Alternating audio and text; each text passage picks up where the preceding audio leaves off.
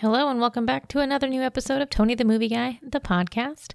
This is all about costume design, so I'm just going to jump right in because I love clothes and I love costumes. Enjoy.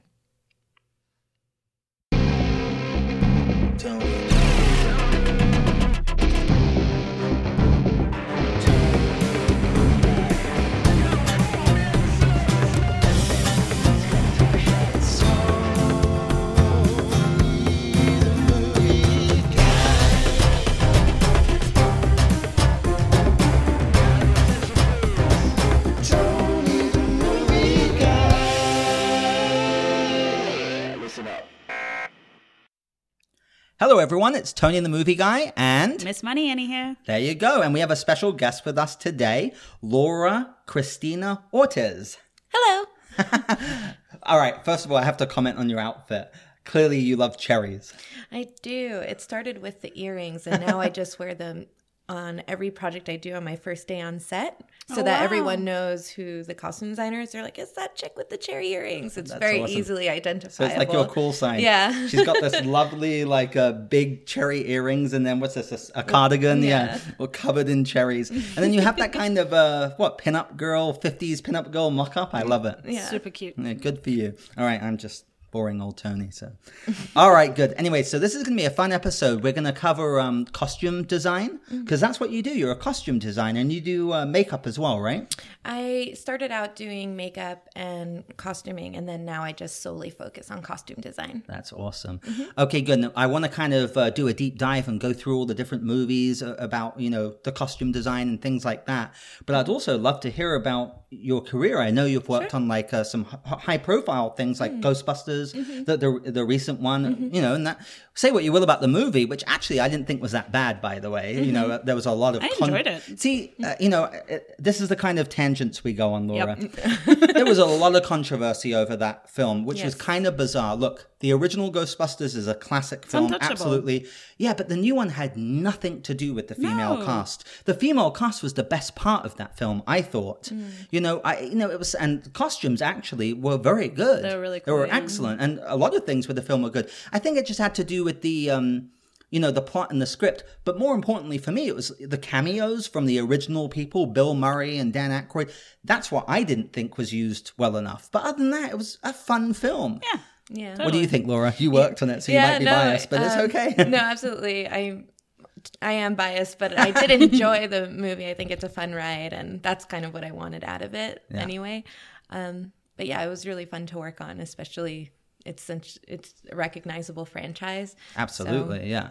And here's the thing, and this is something I always say on this podcast, you know, and it's actually one of the reasons why I do this show. Mm-hmm. Um, I'm a quote unquote critic, mm. but I really believe I'm a different kind of critic. Mm-hmm. I'm not the type of critic who just hates a movie for the sake of hating a movie or tries to nitpick everything wrong with it.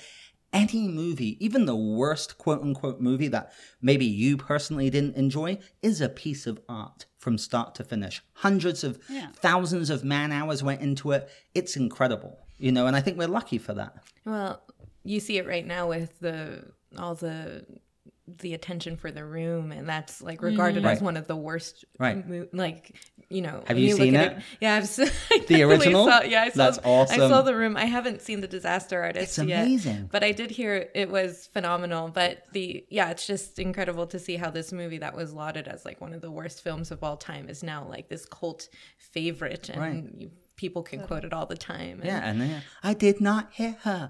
I did not. Oh my God, not that oh, again, hi, Tony. Mark. She had Yenny had no what is he idea what I was doing whenever I would quote that, Mm. and then I finally got to explain it to her. You know, hi, doggy. She was like, "What are you doing?"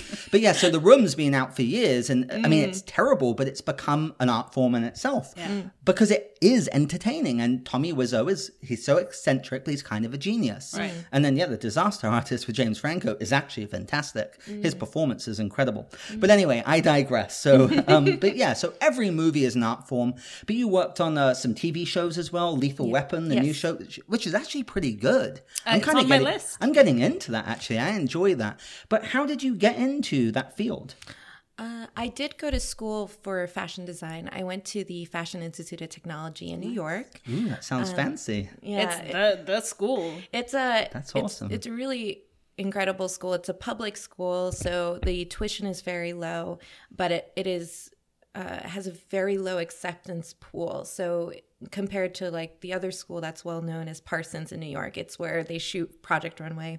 Um, FIT has a harder selection process compared to them because um, because it's very accessible financially for a lot of people.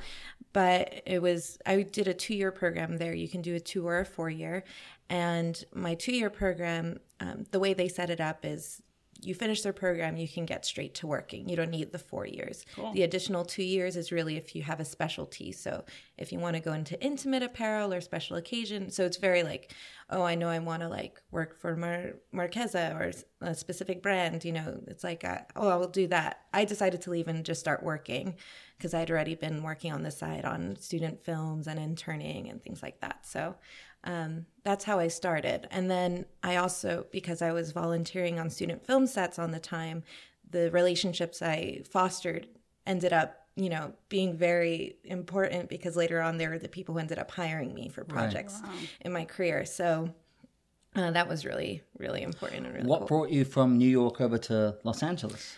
Uh, I'm born and raised from Queens, so I Nice. figured if I'm going to try any industry anywhere, I could always come back to New York. So that's why I decided to move with my now husband, was boyfriend at the time. Uh, we both moved to Los Angeles to try our feet here, and then you know we know that later down the line we can go back to New York and still work in film. And you know me, I can even put my feet in theater if I wanted to, but you know that's what made me want it just a change of environment you know we've even talked about you know if the situation arises you know us going to atlanta if the project calls for it we're, we're pretty flexible so That's awesome. Mm-hmm. Okay, so I know it's costume design, and again, this is going to sound like a dumb question, but no. so what is it you do? Like, I'm actually interested in the subject. Like, what's what's your job? What's, What's your, your role? day to day? You know, so uh, You're not on the spot at all. oh yeah, just answer correctly. no, no, no worries.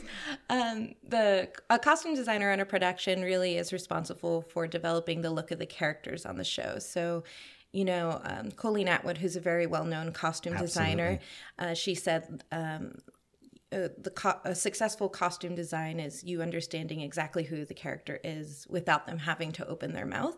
So it's really understanding who the character is. So it's breaking down the script, which is where you start on every single project, and you know seeing the course of you know their journey through this story, and then based on that, you're like, okay, who is this person, and then via conversations with the director and you know sometimes a screenwriter if it's two different people you can you develop an idea and then you can develop inspiration and looks and you know for that. And then you work with the production designer to make sure that what you're going with is in line with what they're doing for you know the overall vision Such for a the team film effort. yeah it really is and um, i did intern on broadway for a little bit so in theater and it's In New very York? in new york That's I, awesome. I worked underneath a costume designer who um, his name is martin pakledinaz he unfortunately passed away but he costume design uh, thoroughly modern millie anything goes kiss me kate and he's won tony awards but it was a very different experience working I on have Broadway. awards. Sorry, it was a bad joke. no, no. I know what the Tonys are. You know what's funny? I only really got to hit, really learn and appreciate what the Tonys were, which is unfortunate uh, because of Hamilton. Right? You know that that year, the Tony Awards I think were like the most watched of all time because Hamilton was so successful. And my wife and I, it's the first time I've ever watched the entire show, and it was so fun. I actually loved cool. it. And Not that- just for Hamilton. I'm sorry. no no no and that was a great year because um i mean it the tonys that year happened right after the pulse shooting in orlando. Right, the so there was it was an incredibly powerful tonys too that really like cemented the fact that theater is sanctuary for a lot of people. Right. so that i loved watching that year in particular because people were really being like you know like this is They needed that. yeah and so it that was that was really great I've really grown my interest in Broadway since Mm. then. You know, I've, seen some, not a lot, but I really want to see more. I'm still dying to see Hamilton. Mm-hmm. I do the daily lottery every day, and I lose every day. There's, gave up. There's a lottery in months. Los Angeles to go see it because it's playing at. Pantages. Two of our friends won it. Yeah. Anyway, I digress. Um, I could talk for hours about Hamilton, so please. oh, you love it too? Oh, Oh, my I'm obsessed. I love it so much. I love Lin Manuel Miranda. Like I, I started Incredible. following him because because of uh, his first show, which was In the Heights, which is about Which won Tony's too, right? yeah, it swept the Tonys, and uh, he often talks about like his feelings when he went to the Tonys for In the Heights versus Hamilton. And for Hamilton, he was like, "Oh, you know, like it's really great, and it's an of course an honor to be considered in all these categories. But In the Heights, there was so much at stake Right. that the show would shut down if they didn't get any recognition at the Tonys enough. They swept a lot of stuff, but." um I love In the Heights because I'm a Puerto Rican from Queens, and the story is about like That's Puerto right, Ricans, that's Dominicans, all these like Latinos in Washington Heights who are just trying to like survive and struggle, dealing with gentrification, all this other stuff. So, um, I, I I love that show in particular, and of course I paid attention to him, and then Hamilton came out, and then you know, Just blew everyone away. Yeah. That's one of the things Yeah. I love. I mean, I I haven't been to New York Broadway, but I used to watch a lot of theater in London. I love the theater. I've seen Wicked.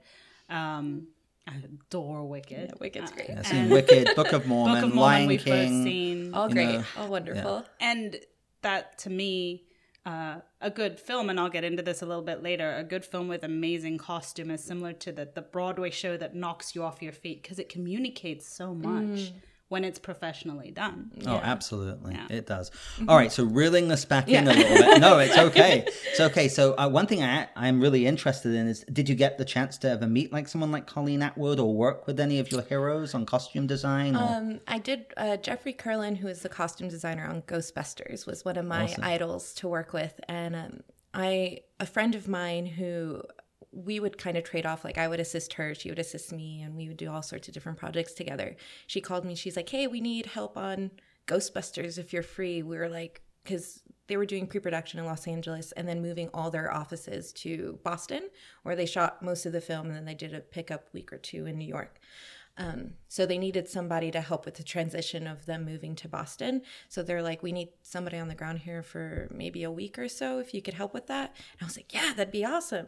And when I realized Jeffrey was the costume designer, I was like, oh, You were like, absolutely. calm, you know, don't fangirl. um, because he also he um he has a really long illustrious career. He uh, What's he worked on? I'm not he familiar was with his mainly name. uh, Woody Allen's costume designer, but he So also movies. he's done Ocean's Eleven, he's done Inception, which is the work that made me fall in Oh, love. that's incredible. And you know, he's like what I you know movies like Ocean's Eleven and Inception. You know, you think menswear is just like oh shirts, pants, you know, maybe Mm. suit jackets, and he really brings out a lot of The character style and in. Inception. Yeah. You're right. It's incredible when I just picture it now because that's one of my favorite movies. Yeah, and it's like you know, um, all the different characters look so different from each other. Like they're Right, not absolutely. because you know, since they are like pieces in a puzzle, they have to have very identifiable. Speaks to their personalities Yeah, as well. Yeah. absolutely.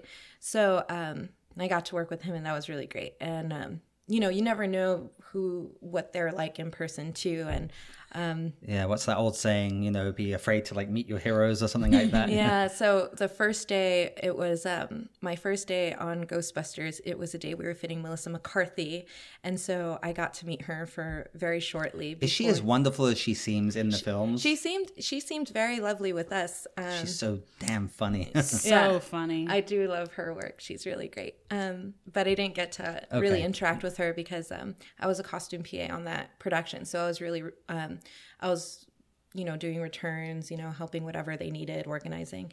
And but at the end of my first day, uh, Jeffrey came over to me and Jillian, who is my friend on the show, and he goes, "You girls are working too hard," and gave us like solo cups filled with wine. and he was just like, "Girls can also take a break," and I was like, "Okay." he sounds amazing. and he was he was he was wonderful absolutely wonderful and um so that was very cool and That's i awesome. and they ended up needing me more so i ended up on the production for two months instead of just a week awesome That's so, so, fun. yeah. What were some of the other projects you had like the most fun on that you've worked on, or Um, memorable ones?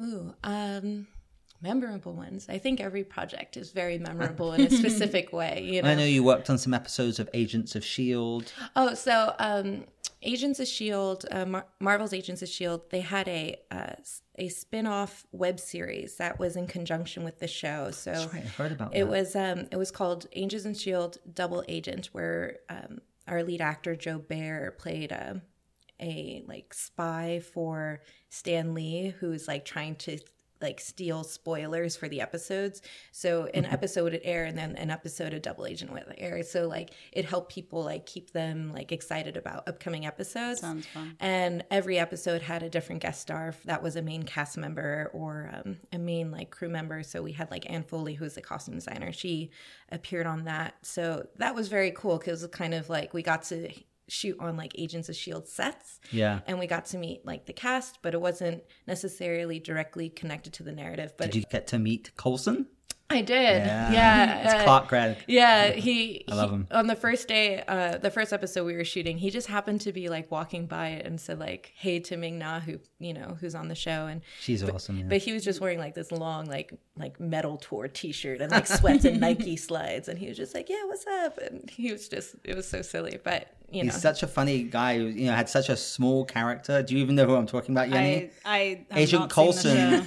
well, he's just like the Agents of Shield agent who's in all the um all the standalone films, and then kind of gets brought together, and he's the one that Loki stabs that brings them all together in the Avengers to avenge him. Got it. And then his character became so. I'm going on a tangent on Coulson, remember but I love him. is. Mm-hmm. His character became so popular, then they did a whole spin-off TV series. I think it's Yeah. on like season five now. I saw it coming out. I just haven't had a chance to see I've caught. one A, yet. I, I did the whole first season, but then a lot of episodes here and there. Just, but not because it's bad. It's great. Just because there's so, much much, stuff to watch these days. Yeah, there really is. And and television right now, I feel like television or mini movies now, like everything, the quality of everything has really upped. Yeah, you know, incredible. The the bar is so high for a lot of shows in terms of effects or costuming or cast or story. You Game know, of I mean, Thrones. I mean, Yeah. it's bigger and better than practically any box office film in the theater. I think. Yeah, you know, absolutely. And every episode, I think the last season was almost, it was like an hour and something minutes. You know, Mm-hmm. so it's like watching a. God, and think of the costume design feature. on Game of Oh my Thrones. gosh. that's That's, uh, that's epic. That's Michelle Clapton, who's done all. Really? And um,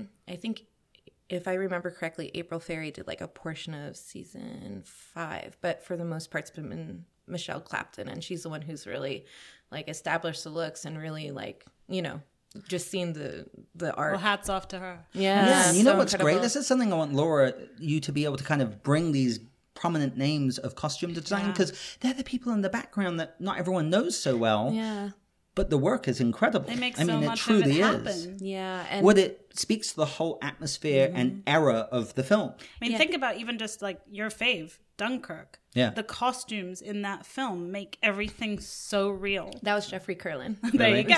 Are you serious? yeah, and uh, his and the entire team of Ghostbusters was Oh. on that film. That's so awesome. That's So- the guy you worked with. yeah, so Oh, hats off to him. Major respect. It's one of my favorite films of all time. Yeah, Sarah O'Donnell, who is the assistant costume designer on Dunkirk, was my immediate supervisor on Ghostbusters, and it was just her and I in here in Los Angeles, like swatching and sending over stuff, so we got to know each other. And so when she was like, "Oh, you know, I'm in France, this, and that," I was like. On Dunkirk, you know. It's just like, oh my god! And she was like, "Yeah, no, it's great. It's you know." So, That's incredible. um, but yeah, I I mean, if you fall in love with a director, so let's say Steven Spielberg, Tim Burton, you're usually falling in love with their team behind them too. Right. So if you if you love, um, let's say like Beetlejuice, you know, you're like, oh my god, Beetlejuice. You probably love like his production designer Bo Welch, or like you know, Colleen Atwood is a, f- a frequent collaborator with him, or you know, Steven Spielberg's costume designer is Joanna Johnston. You know, it's just you know the same people usually end up carrying like even um J- like Jeffrey Kurland did Inception, which was another Nolan film. Um, Has he ever won an Oscar? Sounds like he deserves Jeffrey- to. Yeah, one hundred percent. I'll have I have to think. Maybe this I- this he will was be his nominated year. for Inception for sure. Okay. And I have a f- I'm I I'm curious to see who the Oscar nominees are for costume Right. design this year because there's a lot of very strong films. So know. you know, um, but yeah, I, I they directors usually yeah they'll hire the same people because they're the people who understand them the most, can articulate what they're trying to say with you know sometimes you know with ease or whatever it may be, and um, you know the work is very tangible. You can see it on screen when everything works together. So and they become such a Wow. team. It's just a total team effort, which again, I mean, uh, we really take for granted, and it's something I appreciate and realize more and more. Just how much gets put into making a movie. One hundred percent. You know, it, I looked at this the other day when I was watching a movie and I just let the uh, end credits roll Mm. because most people just walk out as the end credit. Those end credits go on for five minutes. Mm-hmm. There are thousands of names. It's just, it is quite baffling. That's Yeah. why I have to respect any movie that gets made because it's incredible what goes into it. Yeah, we really is. We have to sit down. I never started doing that before I worked in film, but ever since I always, my husband and I and our friends, we we always stay and watch the credits, even though we don't know the names. It's like out of respect, being Yeah. like, That's cool. you know, just seeing like, you know, all the people that work, and I also like counting and figuring out like, oh, how many people did it take to execute X, Y, and Z? Right. Let me see how many names I can count or whatever, you know. Um, but yeah, it's incredible what people can, and that's what ultimately made me also want to stay in film versus be in theater. You know, you can't do a Lord of the Rings like epic battle scene with like thousands and thousands of people involved Broadway, particularly. in a theater. Right. You know, and so something of that magnitude and scale, and like the idea of creating like such a fantastical like image on screen um, that's what really is a draw for me and being able to be like oh i can see this from script and then see it all the way through to its final inception so That's awesome. Yeah. That's great, Laura. Well, do you want to tell us, uh, uh, do you have anything you're working on right now? Any upcoming projects? Anything you can talk about? I'd love to hear about it. yeah i'm currently costume designing a kids tv show with dreamworks it's Awesome. going to show on universal kids and it's titled junk drawer magical adventures and it's What's the What's the title again? junk drawer magical adventures Oh, that's a tongue twister. Yeah. it was uh, originally a YouTube series for DreamWorks TV, which is their YouTube channel, and it's about um, basically doing magic tricks out of your junk drawer, like what's Oh, got so it. a ketchup packet, a straw, Junk things like that. drawer. Yeah, got it drawer. now. Yeah, and so now they um, they pitched that show, but now in a narrative format. So those magic tricks are in or within a context of a bigger story. That's cool. So it, there's ten episodes, and we follow Akira and Walker, who are our lead actors in the show. And it's been really fun because in the YouTube show, they only really wore t shirts. And um, the director of the show is a very close friend of mine. And he was like, I don't know, we just. Who's the director? His name's Shane Spiegel, and he is um, he's director and producer over at DreamWorks TV. He does a lot of work with them It's great. um, and he he was saying, yeah, I mean, we just put that there, but you know, I'd like to play with it when we actually do this like television show. And so I did this really big lookbook where I like did magic print skirts for Akira. What's a lookbook? So, a lookbook is what a lot of costume designers might use boards or they'll do a digital presentation. So they'll be like, okay, so let's say, oh, what who's a well-known character like Jack Sparrow from Pirates of the Caribbean? Be like, okay, this is a picture of Johnny Depp, and then I'm gonna put things that inspire me Oh, his cool. ultimate look. Mm. So let's say like Keith Richards, and like his vibe inspires like a little rock and roll, you know. and then right. you have historical research, and then you'll like put your own like maybe a color palette that inspires. So do something like that for all the characters in the show. Yeah, the creative process is awesome. Yeah, so much goes into it, and it's unreal. and so it's it's really fun. You can like you can really push in with kids television you want things to be kind of bright and colorful so you know it really attracts their attention so it's been really fun to be like oh i want to do a print that has like rabbits coming out of a hat with you know just magician wands and they're like yeah this is great this is perfect so um, it's been really fun to costume design that show That's awesome. yeah, and you have a lot of quirky like characters that come. You know, we have a character who like is a waiter and then tears off his costume, and it's a different thing. You know, so that's been really fun and That's a cool. joy. And that's going to come out this year, or Um, I'm not sure how. Um, I yeah, I think their delivery date is sometime in March, so I think it'll be coming around the corner. So by the end of spring, we should be seeing it, which is great. Which is great. You That's know, awesome. sometimes you have a very long turnaround time depending on the project. I worked on a movie two years ago, and it's still, you know, it's just being entered into film festivals now. So Wow. which film is that? Um, it's titled Sunset on the River Styx, and it's a Cool name. yeah, it's um it's a romantic movie that is also a drama but also has like horror in it that has vampire elements. It's Wow. very, it's very That's a mashup. Wow. It's very uh Anyone in it we know, or is it kind of an indie? Or? it yeah, it's an indie production we shot in uh New Port Richey uh, and Tampa in Florida for about a month and it was yeah entirely like an indie production where you know use a lot of local resources. It was uh, gritty, like embracing the gritty aesthetic and Right. really the sweltering like heat and humidity of Florida, and that all kind of played into the aesthetic of it. It's it definitely is a character of its own within the movie, um, but. Um, I wish I had a better like log line for it. No, it's it's just it's such a compl- it, it very is Actually, your log line was pretty That was good. pretty, pretty it sounded intriguing. interesting. yeah. You worked on um, another horror film that I, I've seen, uh, VHS or Yes. yeah. Yeah. So um, It's just surprisingly spooky. I'm not a big horror guy, but I caught that one day on streaming or something, and it's better. It was better than I thought. yeah, they uh, I think VHS, VHS two, and VHS three, which was what they I made worked three on. of them? They made three of them, and they all um. Is this I about varied- VHSs? So the overarching story is that there's like, especially in the first two films, a group of teenagers go into an abandoned house and they start playing VHSs. And so what it is, it's like short stories within a bigger frame. Okay. So there's a crew per, per short, in other words. So I worked on one of the shorts within VHS uh, three, and the theme of that one was like viral videos. So mine was about like these kid skateboarders that were trying to like be well known with their tricks. They end up going to Tijuana to you know they're like oh they have some sweet do. area they're like some sweet areas to do like these like skateboard tricks and they come across like a death cult Right. and then they fight skeletons and it Things becomes go this crazy action yeah it, be, it gets crazy so um, that was directed by aaron moorhead and justin benson who i've been lucky enough to collaborate on a couple of other projects um, they did a movie that did very very well called spring which was um, a horror also romance and drama like genre bender Hmm. um, but so if you haven't seen that one you should I'll have to check that one out. Yeah. Spring? yeah spring um, but and they just did another one that is doing very well in the festival they they do very well in the horror in, in horror but not in a in a slasher sense it, it's they play with a lot of themes Sounds like and- they do a bit more Mm. to it. They add more creativity, which Mm-hmm. is great. That's actually what I like. I don't like your traditional slasher, but Mm-hmm. you know, like Get Out was That's phenomenal. Such a unique film. Yeah. I mean, it was very creepy, crawly, kind of in the horror genre, but a bit more than that. So Yeah, yeah, and it definitely had a like a political, Absolutely. you know, statement to say, and I think you know that was so phenomenal about it. But um, those are my favorite types of horror movies too, where there's something else to it. And I, Right. I I've ended up working on a few different horror projects. I worked on another feature film titled "Are We Not Cats," which was directed by Xander Robin, which was a horror film, but it dealt with um, a disorder where people eat their own hair, so I've like pluck it and eat it, and so um, it's and a his great title.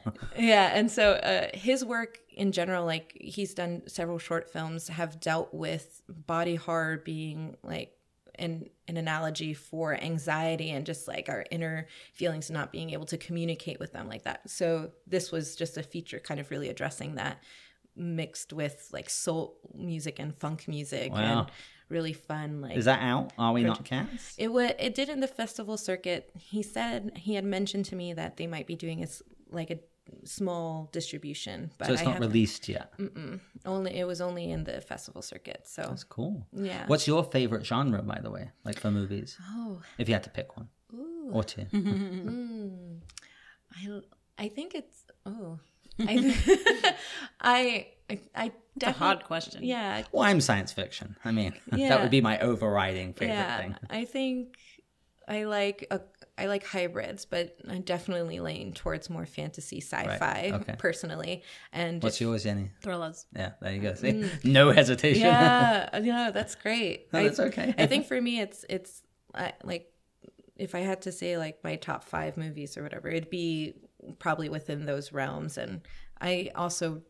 100% really love animated films. Yeah, Uh, absolutely. So I, yeah. I'd put that probably as one of my favorite genres. Because, Especially in the last decade or so, they've Yeah. just stepped up their game so much. yeah, between Animated technology films, yeah. and just like the art that's in them, it's just really incredible. Fantasy would also be my right Yeah. up Yeah. with well, it's kind of like sci-fi Yeah. slash fantasy. Yeah. All right, cool. And where can people find you, Laura?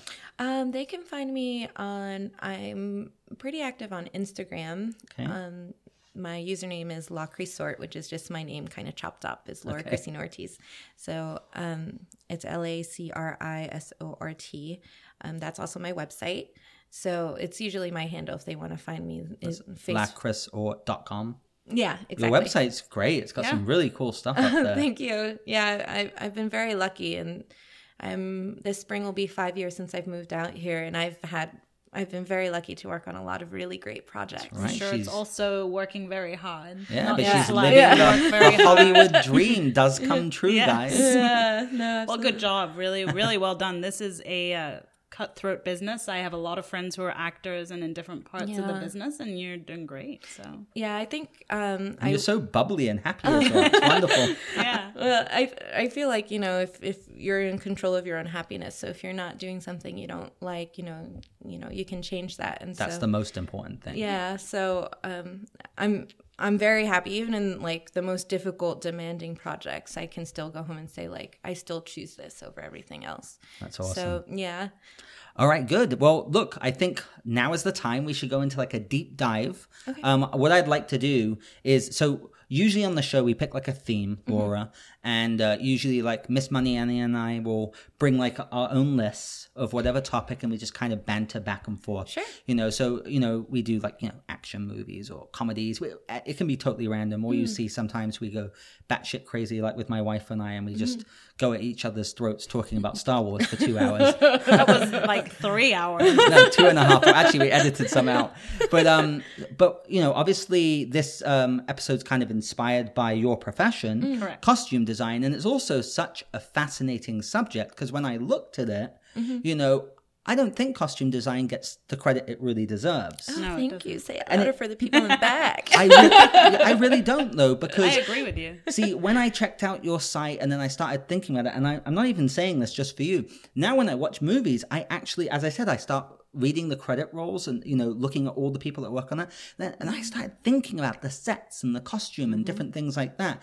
Uh, costume design is such an art form, and it, I mean, it really does set up the the era of a film and the Oh, yeah. atmosphere of the film. yeah. Um, That now- and the score, to me, are Right. two of the highest communicating uh, important points in a film. right. Well, then the acting and the story, Acting, of course. screenplay, of Yeah. course, but you know what I Yeah. mean. Like without that being good, it can take away so much. Yeah. so much. I mean, there are many component parts, but I thought it would be fun. We'll kind of just go over. Obviously, this isn't all of them, but I'll just kind of go go over uh, films with costume design that I really thought of that Oh, I I appreciate the most, and Yeah. you know, I'll I'll talk about one, and you can come in anytime. We're gonna love your perspective on it, uh, and then if you think of any. The floor's Throw yours. You're the guest, so you can absolutely bring it up, and Yenny will kind of share hers. Does that sound fun? Yeah, that sounds great. You know, so again, I mean, this is just going to be the ones that I and I didn't just go for award winners, by the way. Neither did I. um, Coincidentally, a lot of them are. Yes. And I did a little bit of research just because I got fascinated. That's why I know who Colleen Atwood was Mm. because I noticed that a lot of these films have the same person. Mm-hmm. You know, and it- these people are like heroes. They've won multiple awards or been nominated like a dozen times, and uh, but you don't know them prominently. Which I wanted to say, I'm the person, by the way, that when mm-hmm. I screen the Oscars, I actually watch for the costume designers and those and the people that ah. win, and I and I'm actually fascinated by their speeches. Ah. So I don't fast forward that part. Like that, that rock and roll chick who won the best Oscar for a costume design for Mad Max. That's right. Fury Road. I believe that's Jenny Beavan. who did I mean, that. she just looks like such a character. Oh. But what was funny about that was I remember watching that. By the way, that was one of my favorite films, Such one of the best movie. action movies of all Oh, time. yeah. But the costume is incredible. So good. It really is. And seeing them. I in- actually missed that one. Now I just thought of that Oh yeah, no, it's uh, that film. Seeing the costumes and it's also really interesting because I'm obsessed with seeing them in person too, because then you can see what translates and what doesn't translate on camera, and those costumes are just even more phenomenal in person. So That's I, awesome. I love Mad Max. That's awesome. Well, look, I'm going to talk about one I think you already mentioned, which Mm-hmm. uh, this is. These are actually my favorite films of all time, which Sure. is the Lord of the Rings trilogy. Oh, yes. Those are my favorite movies of all Mm-hmm. time. Everything from the orcs to the the elves Mm-hmm. to to the costume for um you know uh, Bilbo and Frodo and Mm. you know the, the little hobbits and you know I mean everything. It's Aragorn. You know the, the elves costumes. I mean it, it's so intricate and beautiful. Um, I've seen those films. I've seen the you know extended five hour editions of those films like 25 times.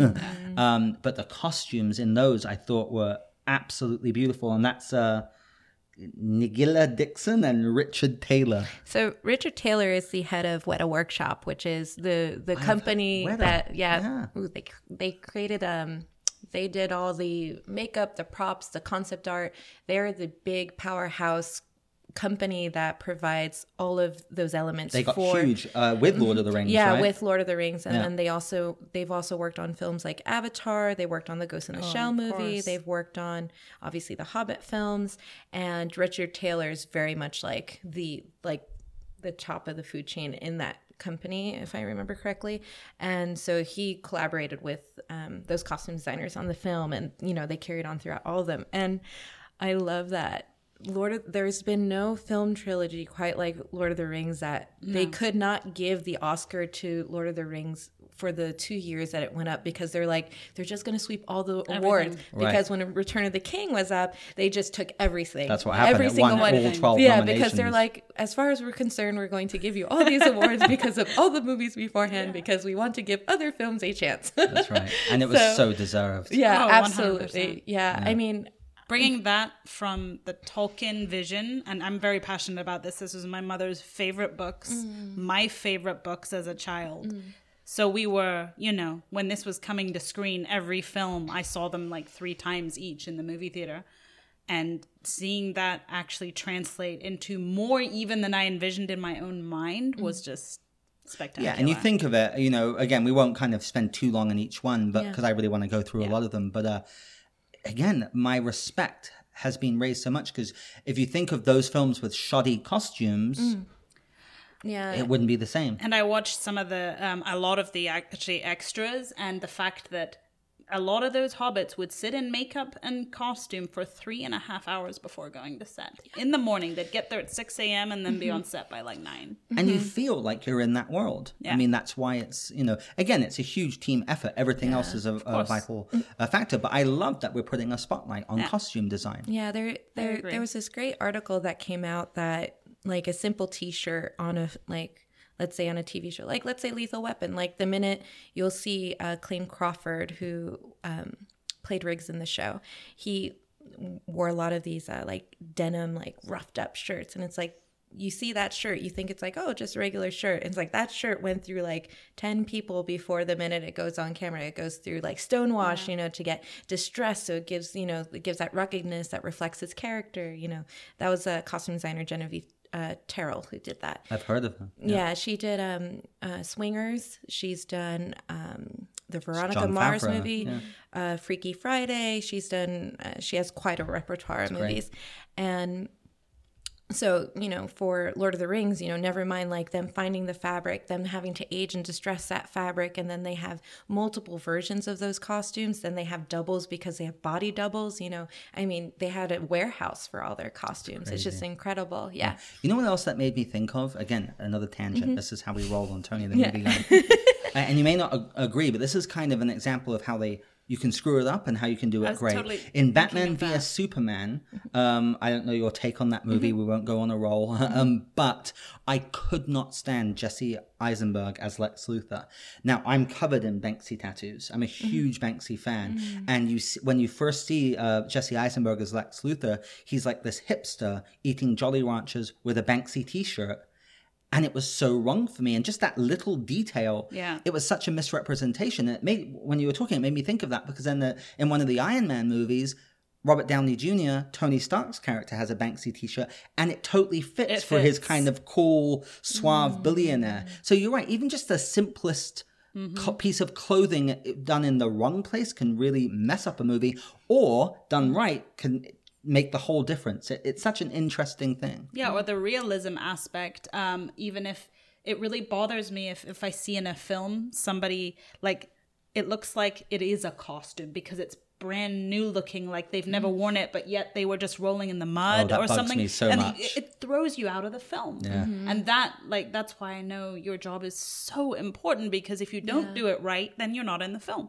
Yeah, so You're we're not sending watching. you a lot of love tonight. thank you thank you All right, Miss Money Annie, what do you got? You may. Mm-hmm. Okay, so I took the first thing that, f- like, literally when he said the word costume design, a mm. movie flew into my head, which is Titanic. oh yes Because when I saw that film, um, and now take out, You know it won costume design, Yeah, right? it- it won a lot Deborah. Lynn Scott. Mm-hmm.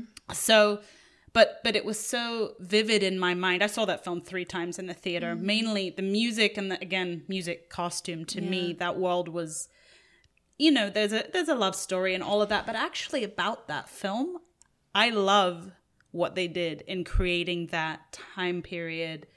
Um, the costumes, every little detail from the type of forks they were using, everything It's so well done. Yeah. everything, every costume. I thought it was spectacular. Titanic is um, the costume designs you know, really, really fantastic in that film. It is really interesting because um, it suffers something that Cleopatra, the Elizabeth um, oh, Elizabeth Taylor, Taylor. movie, um, suffered from, and it's you can tell the period it was made on because some of the makeup and hair choices for Kate Winslet. Right. There was a very specific brown red shade that was used during the 90s that she uses a lot during the film. Oh, really? very so So the you really way- noticed that. So, and the same way that like the Cleopatra film that she was in, all her makeup was very 1960s. Interesting. And so those are like small things that just like from an anthropological I like, never would've known. point of view just being like oh you know it's really interesting that unconsciously you know maybe we slip in you know things from our modern era into you know but at the end of the day you know Kate Winslet's character was also a modern woman in her time, right? Sure. She's Yeah. not she's not like being tied to this, you know, engagement that she's being forced, you know, she's she's following her heart and that Yeah. was considered very modern for a woman in her, you know, in in her her standing. So, I think maybe in a way maybe it was a character you know maybe it was Maybe. a design choice to make it more modern in this subtle way so you never know but um you know Well, I'll admit, and uh, look, I'm just gonna be Mm-hmm. totally honest about it. Like, T- Titanic's a fantastic movie. Mm. For me, um, there are other movies on this list where the costume design is so prevalent. In Titanic, it- sure, it's a key part, but it's not something. And it's funny because obviously, me, for you, right, obviously for you, absolutely, Yanni, yeah. it's The something hat. that's front and center. the Um, hat, the when she steps out of the stage everything. But that means obviously it was done right because it kind of just blended in Yes, perfectly. perfect. Um, but there are other ones for me that it's just such an uh, crucial, integral part that we'll go into. But, Totally. but we'll move on. Uh, You'll see how much of a geek I am. So next I'm going to do Star Wars. Yeah, Obviously, it's on my list It's of all top of them. two. That's uh, John Mollo. John Mollo did original trilogy. Trisha Biggar did prequels, and then you have um, Mike. Talk about the prequels. Actually, Revenge of the Sith is good. Yeah, and Sorry, then uh, continue. no, it's fine. And then Michael Kaplan's doing all the movies now. Uh, Trisha Biggar doing Phantom Menace. That was the Star Wars movie I saw in theaters. You know, I saw the originals like on VHS or Me tape. too. That was my first one in the theater as Um, well. That's what made me want to do costume design. Was the Phantom, Phantom Menace, Menace, and yeah. uh, Sleepy Hollow, which was Tim Burton's movie. Mm. Well, actually, Queen Amidala, that costume design is Incredible. pretty impressive. Yeah, and, um, did you know that's Keira Knightley? Yeah. as her imposter. had no Keira idea. Knightley's in Phantom Menace.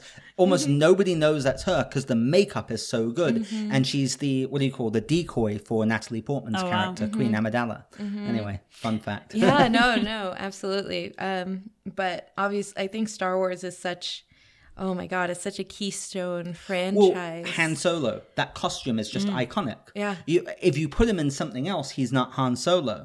Um, Princess Luke- Leia's. Yeah, Princess Leia. I mean, Mm-hmm. the buns, you know, um, as my wife says, not the butt buns, the hair buns. um, but it's so iconic. Or even something that I always uh, point out, because a lot of people talk about uh, uh, Luke Skywalker, Mark Hamill, and Mm-hmm. how much of a wimp he is at the beginning. And well, yeah, he is. He's kind of a, a teenager. He doesn't really know what he's doing, and he really Mm-hmm. grows onto his own. If you look at his costume design in the, you know, first movie, New Hope, to you know, Return of the Jedi, when he's like a cool, calm, collected Jedi and he's in all mm-hmm. black, it mm. really shows his transition. Mm-hmm. And those are things I note. So, I mean, I, I just think the cost, I mean, even Jabba the Hutt and, you know, Boba Fett, and they're, they're iconic. I mean, there's so many things that are just so iconic with that costume design. with sci-fi and fantasy films they have a particular responsibility that i think is really fun but also can be very demanding which is since they're set in another universe or time or place you're really kind of establishing you're creating the social order of that world Right. Exactly. so you can you know the You have free reign in a yeah way. yeah know? It's like oh you know i'm gonna create this look for the for the highest people in society and this is gonna be what like the poor or impoverished Right. are gonna look like or you know this area deals with these elements so i'm gonna think about this you know like the people who are on tatooine look very p- different from the people who are on naboo true. you know so um the I think doing sci-fi and fantasy gives you such a diverse Oh, breadth yeah. of where you can, You can, can go crazy with it. Yeah, and obviously Star Wars has you see so many different worlds, and you see the character characters also transition. Like for instance, when they're on Hoth, you know they have their specific I looks love when they're this, on Hoth. Laura. You're a Yeah. nerd too. oh, absolutely. Welcome. By the way, have you seen the new ones? Um, Yes. Both of them? Yes. Okay, cool. Um, so, you know, I think what's really interesting is, yeah, you have this like faraway place, but you can still feel very grounded. Yeah. Because, you know, oh, you know, it's not like they're having foofy dresses and in the snow while riding, you know, tauntauns. They're wearing gear because they're like, you know, they're rebels. They're, you know, Yeah, they're trying, you know, so it's very like guerrilla military, like kind of inspired wear that is really supposed to be durable. Yeah. So um, I think, it, yeah. Oh my God. You know what's what's talking about Star Wars. interesting to me is the costume design on the original trilogy is so iconic. When I think of the prequels, not so much. Apart from you're right, the Phantom Menace actually there is, Mm-hmm. especially with Amidala, and those costumes were quite outstanding. Um, Mm. When I look at the new movies, which by the way I'm actually a fan of, Mm. um, Force Awakens, Last Jedi, the, the costume design isn't so iconic to me. Maybe other than Rey and Kylo Ren. And that really bugged me. Little, little tiny spoiler for The Last Jedi. That mask for Kylo Ren is so cool, and he breaks it and gets rid of it. My wife for Halloween went as Kylo Ren. I said, "Why not go as Rey?" She's like, "No, I love Kylo," so Yeah. she dressed up as Kylo No, Ren. that's great. But that bugged me because I thought that was quite I- iconic, and then they Mm-hmm. got rid of it. But um, the other characters, the costume doesn't really. Actually, Snoke was that was pretty good, and the Red Guards, the think- Imperial Guards, the costume was incredible. Oh, I love the Imperial. Yeah. Yeah, Oh, in the was in the chamber with their weapon, Yeah, the incredible. throne room. Yeah, I think that it's hard to also see what will be iconic until time passes. That's too. true. They've only been out a so few years, yeah, yeah. because um, you know, like we can reflect back on Star Wars and be like, oh, you know, like we think of these, you, like we can think about, yeah, exactly. When they first came out, people were like, I have no idea what to make of this. no, you're There's totally nothing right. like this. That's a very good point, Um, Laura. and you know, uh, yeah, for sure, like Rey and Kylo, but I love like Finn's jacket too, like Finn slash Poe Dameron's That's jacket. my jacket. Yeah. Oh, you want it back? No, no, keep it. It's good on you. yeah. Um. So, and I think it's it's really cool to also see the transition of story. Like you know, like we have a female Jedi, and we also have a um, a resistance member who's also Asian American and you know female, and so it's also very cool in seeing the power of costume design because they're now we're making movies for a new generation. So films like Ghostbusters, films like the new Star Wars movies, you have a different audience coming to see them that now can be like, wow, look at what I can be. You Yeah. know, and I think that's really powerful too. Yeah. you know, Well, I have a confession to make because I didn't really know how Mm. passionate and how much I would get into costume design with you. Oh, dear. But now I'm noticing after like the third movie, we're going to be here all night. So I'm happy and sad because I know I love it. And actually, you're genuinely bringing, I really look at it and uh, it's bringing up my appreciation and love. I'll reduce my list. It's Well, okay. well, no, no, no, no, no, No, We're not going to do that. It's okay. But, you know, we'll just. You know what? It's my podcast. We can do whatever we want. Do So whatever we what have you Yeah. got? I right, love so it, by the way. I'm throwing next in Harry Potter. oh my god. So that's all the Harry So Potter I'm going, right? yeah, all the Harry Potter films. and again, this Do you is know where. that's Colleen Atwood? A call? Yeah. Oh, it is. Yeah, it's Colleen Atwood. I, I, I have a cheat sheet. So and she also Oh, she did, did, um, she also did Fantastic Beasts and She Where to Find Them. She did Fantastic Beasts. I believe for the first movie, it was um. Oh my god, her name. I was- might be wrong. I have Colleen Atwood written down here. Maybe it was for the later films. Yeah. her the first costume designer who kind of established the role the robes the uniforms was um, the same costume designer who did the first hunger games and then pleasantville her name is escaping my think head right I- name I think I it's actually have- oh, I didn't write down the, um, but the um, costume but designer. she established the first uniforms and then they brought in and I believe there's another designer who's come in, but I think Colleen only worked on the new movie, so the Fantastic Beasts. That's I, uh, as to the uniforms, I respect it so much. I was a British uniform Mm. Yeah. girl in school with my little skirt. Yeah. And so, again, I read all the books, huge fan of the books, read them many times. So when Yeah. it came to film, it was very important to me is this going to measure up to my imagination? And it far exceeded my imagination. uh, with just the, the not just the uniforms, but everything from the beautiful blue dresses that the girls from um, Boo, Boo button. Oh yeah, my god! the- Please, I'm sorry. I'm like butchering. the Fleur pronunciation. Bellecour. yeah, mean exactly. yes, yes, that, exactly. How do I know was- that? No, I- and I'm a the- total the boys, Potterphile. the the the sti- I want to say Durm- stick boys. The Doesn't sound good. Oh my god! Exactly. I, I gotta rebrush Everything. On my The names. Weasleys? No, because when the uh, when the Fleur de, when the blue g- Fleur ladies de come la in, Fleur. then there's those men with the sticks that come in and they're like the Ru- are they Russian, Polish, or something? Oh, you're And- talking about the They're guys ju- who play Quidditch, and the guys the Yes. the main. I've Yeah. forgotten his name, but It's yeah, for the uh, Triwizard yeah. Tournament. The, the Correct. costumes are very nuanced in Harry So Potter, but they good. work wonderfully. So incredible. So good, and again, it creates that universe, which is what you were talking about. Yeah. It was so so and spectacular. I think to there's me. a like what Harry Potter's a great example of like you have uniforms, right? And so it's the same outfit for a lot of different characters, but there's so many different personalities. And how they decide to style those outfits and show how those outfits change is really a great thing of being like, oh, these little things is what makes like Ron Ron. like it's always messy with Messy. Ron. And, Right, he's always scruffy. Yeah, he's got like food on him, and yeah, totally. you know, Hermione is very So proper. prim and proper, yeah. Exactly. So you know, true. Um, Harry is trying to figure himself out, so you know he has some good stuff because Or he was given Snape. money, but Oh, He always So his costume is always so sinister, or Dumbledore is always like like light and powerful, like and a like a Yeah. proper like wizard. yeah, Yeah. and and a like lot a of proper wizard, like we see them every day. um we I uh there's such rich textiles in Harry Potter. Yes. Like even in the production design of like the dorms and in the the common rooms and you know, you had there's so much information in every frame in that movie. The same way like Lord of the Rings, you know, there's just so much information that it's not overwhelming in the sense like, oh, I can't handle this. It's like totally envelops you as a Yeah. viewer and they Yeah. and you know, very very detailed and um you know i love that that i think stuart craig was the production designer. And so you know every like what he you know a production designer usually establishes the look of the movie and then the costume designer kind of collaborates with the production designer.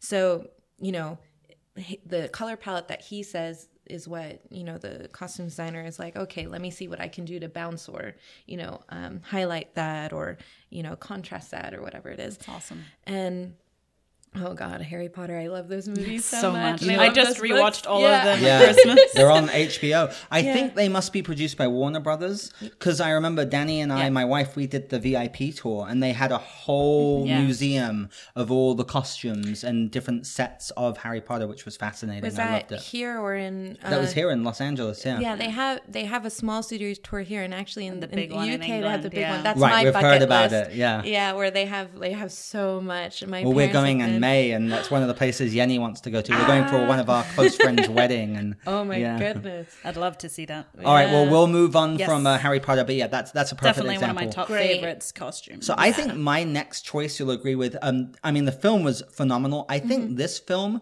epitomizes for me costume design because um, the the costume itself was a sensation and kind of a phenomenon in its own right, which is The Matrix. Oh, if you think like about that one. now, when I look at it, I'm like, oh my god, those sunglasses and the leather looks Mm-hmm. so cheesy. But at the time, it was the coolest thing since Oh, sliced yeah. bread. Do you remember that? Like Yeah. those thin, cool, like Oakley sunglasses, and everyone in black leather and shiny leather, and Trinity and Neo and Morpheus. It, it was, it was like everyone was wearing those sunglasses. A lot of people were like wearing all black. Uh, I mean, it set the mood and Oh, yeah. also reality versus being in the Matrix to me so well. So uh, I actually don't know who the costume designer is for the Matrix. Yeah, unfortunately, I don't know either. I don't. um I didn't even think it won I- awards for it, and it should have. But it was so iconic for its time. Quite outdated now, but very much of its time. I think, yeah, and I mean, if you mention the Matrix, people will think immediately Instantly. of black trench coat, black Mm-hmm. sunglasses, Right. Like uh, very iconic. You know, they'll think of the scene of him going backwards very slowly. You know, finding That's right. The, you know, the finding bullet Mr. time. Smith. Yeah. Yeah. But definitely, and I think that that was great too in in terms of the way that they decided to do like a post-apocalyptic world when they're in reality, you know, and you see how they're very like in like cut off t-shirts and just like they're They comfy barely have clo- clothes, Yeah, yeah. exactly. Very limited costume and very limited color palette too. You know, both in you know the fantasy world where it's a lot of like dark and severe Yeah. like a lot of uh, severity to the looks and um and then even in reality it's a very muted color palette Yeah, so- and actually in the uh, sequels, uh, Revolutions and you know Reloaded, Mm-hmm. which isn't aren't great films in their own right, but the costume design is incredible. Yeah. Mm-hmm. Those two twin characters in the white costumes are incredible. Anyway, uh, that's the Matrix. So Yeah. what else you got, Yanni? Yeah. All right, so um, now this was a film that I didn't actually like. I don't love the film, but as to costume designs, The Great Gatsby. That's the next one on my list Um, because because that's it- what I remember: the costume, Mm. the setting. and representing the 1920s, and I I, I love the the, the That's F. Scott 1920s. Fitzgerald, the book. Oh, Yeah, The Great Gatsby. yeah, I haven't read it. you haven't read that book? Oh, it's a classic. no worries um, I loved the film. Yeah. um, um, in terms of the costumes. The, the film itself kind of made me sad. Um, Well, but it's Baz Luhrmann. He kind of goes wacky. Yeah. Mm-hmm. but I loved. Um, I mean, it was grandeur and uh, lots of colors and everything. I'm I'm That's curious to see what your take is on it. Yeah, that's Catherine Martin, who's his wife, and who also production designs his films. So Interesting. The, she's the only one I know who does that. She production and costume designs his projects. So Oh, she wow. also did Moulin Rouge. Which was the next one on Next my one list. on my Yeah. list too. Yep, and um, The costume design on that is phenomenal. Really good. and Great Gatsby had a really interesting relationship because um, there's fashion design and costume design are very close, but they're more like cousin, not sisters. okay. So, um, you know, Prada had a strong relationship where they provided a lot of the dresses that Daisy Buchanan wore in the movie. So that was um, what's her name, Carey Mulligan. Yeah, Carey Mulligan. Yeah, Yeah. Carey Mulligan was wearing in the film, and some of the other characters, and then they also like built some pieces too. But they really, and you know, this is a conversation within costume design in general. But if you're doing a 1920s film, do you strictly adhere to what was um, Right. uh, how do you say it's like research proof right what's Right. exactly of the time period or you know you do what's something that's really right for the story too So- Authentic. yeah. so you want like daisy buchanan even though it's 1920s they wanted to give her a little bit of glitz and modernity Right, you know so so they so i think that was really interesting how they decided to do that kind of collaboration. Um but yeah, I think that is a eye candy movie, a hundred percent. Oh, so eye Like, candy. What I remember Yeah. the most is I just love all the suits that Leo, Leonardo Oh, DiCaprio, yeah. he wears about five or six different suits and Mm-hmm. that cream one and the, you know with the top hat thing. So or- impeccable. Yeah, it's Yeah. really I just good remember costume. this one uh, scene. It's it's the great party where he's Mm-hmm. hoping she'll she'll be there or something, and this this scene, this montage of people dancing and the costumes and everything was just Yeah. amazing. Yeah, I would love to be on on that set and just to see like That'd be so fun. just to see like emotion and also because I'm very like on big movies on like that. I'm it's like having an army on those days when you have that many background. I think um, for the Hunger Games, the second Hunger Games, which was costume bu- costume designed by Trish Somerville, she said that just for background, because of the people in the Capitol, she had something like hundred background fittings a day for like a month, something Well, crazy. uh, The first Hunger Games, which by the way, I mean, I didn't like the all the movies, but the first book I loved. I remember I read it in like two days. Mm-hmm. I know I'm kind of stealing this one, but we've mentioned Hunger Games no, a few I, times. I have it on my list. Yeah, too. and so do I. The first film, I mean, the costume design is very memorable. good. well, because also a key plot point is the fiery dress. correct. Mm-hmm. Which I was actually really impressed how they brought that to life. And then uh, what's Elizabeth Banks' character?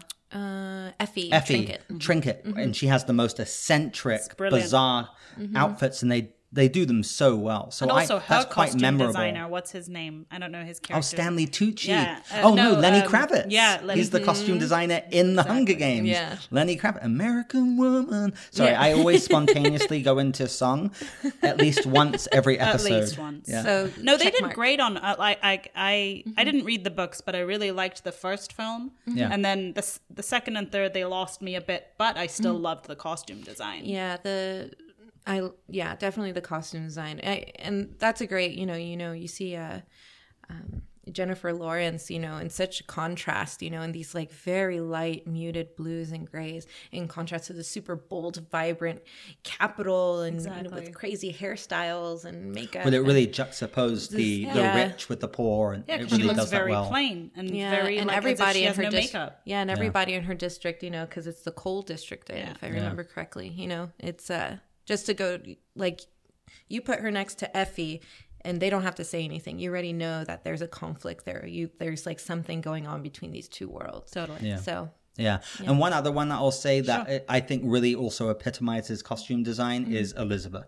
Oh, it's which on my brought list. the world Cate Blanchett. I love I mean, that film. it, the the uh, the costume design on that is really sumptuous and just So beautiful. Have you ever seen that film? that's with uh, Cate Blanchett. It's the it brought that's Cate costume Blanchett designed to by the world. Alexandra Byrne, I believe, who did. Um, there you go, Alexander Byrne on my cheat sheet. Yeah, and, job. and she uh, She knows her stuff. she uh, she most recently is doing um she did like the Guardians Oh, of the see, Galaxy she's movie. good to Oh, have wow. around. So that's a Yeah. lady. Yeah. I would have thought it was a guy. oh yeah, she did uh Guardians of the Galaxy. Well, there you go. She's done That's Excellent. great costume Yeah. design. and yeah. um she did another movie recently that I was like, oh, I really loved her work. But yeah, I mean, Elizabeth is a classic film. And it- amazing. I mean, Mm-hmm. it just in it's a time capsule. It really takes you into that time. It's incredible. Yeah. yeah. What do you got, Yanni? I've, I, I'm actually just going to throw in two that are along that line that are period pieces that I love, which is uh, Shakespeare in Love. I was gonna say the perfect companion piece That's to gorgeous, that companion yeah. piece and the other Boleyn Girl, which I also ah, love. yeah. And That's is, surprisingly a good film with Eric brilliant Bana, movie. Scarlett Johansson, seen it and Natalie times. Portman. I've only seen it once, but I remember enjoying it a lot, and it's always stayed with me. I read that. That's one I did read the book because it's an Mm. amazing book, Mm-hmm. and I was uh, worried about the film because I loved the book so much, and I was I was very happy. You know, there is another one actually similar to that, which is a, a surprisingly, I don't know why, it's a film I really like. It's a period piece, uh, which is Marie Antoinette with Kirsten Dunst. Yes. I That's never actually Sofia saw that. Coppola. and that's It- it- Milena Canonero. yeah, and yeah. I'm gonna check. Yeah, you're right. See, I wrote them down. She's got one I'm a for little one. bit of a geek in terms She of is No, I good. love it. But, she um, knows her profession. It was awesome. Marie Antoinette's a really jarring film. It's Yeah, very good. I've heard. I'm not the hugest fan of Kirsten Dunst, but she's fantastic in it. Jason Schwartzman's great in it, and the whole soundtrack is 80s punk rock. That's hilarious. And Yeah. they even, um, what I love about that is uh, Sofia Coppola, who directed that. She was like, she wanted to make a, a like, you know, she had this soundtrack, but she also wanted to, to like bleed a little bit into, you know, Marie Antoinette's life and things like that. So there's this montage. I think it's to "I Want Candy." Yeah. and she's trying on all these I clothes. want Her- candy. like her two her two ma- maidens of the court who are with her. They're trying on. They're looking at fabrics. They're eating macaroons. They're having this whole watch thing. that, wanna Jenny. see You'll that. love They're that trying movie. shoes. It's I I really don't know good. why I haven't seen it. Yeah, and in this scene they're Didn't trying. do that well, but it's a very good film. Sorry, Oh no, no, no, you're fine. Um, but she was trying on shoes, and they purposely put in the frame a pair of Converse. Oh, that's in the awesome. shot to kind of play with the idea Right. of this like Oh, wow. this like poppy princess of the time, like who you know to be to parallel that is. Well, I think that's why it didn't do so well because it was this kind of crazy mashup with this whole '80s pop Mm. soundtrack, and yeah, it Mm-hmm. was very funky. It was it was actually a good film, and it's quite jarring as well Mm-hmm. because of what happened in the true story. When Don't tell me, I don't actually Oh, good. So no spoilers. It's But part of history I don't know. You should totally check out um, Marie Antoinette, and the will. costume design is beautiful. Yes, that I is- had one more along that line on my uh, period piece, Mm-hmm. um, which was Sense and Sensibility. I love that film, and because That's that, Jane Austen, right? yeah, Jane Austen, um, with Emma Thompson. Emma Thompson, Yeah. Kate Winslet, um, Oh, Hugh Grant's in Hugh that. Grant. Yeah. It's a beautiful film. I mean, I, I don't know how much you'd love it, Tony, but it's in terms of I like costume. Pride and Prejudice and Zombies.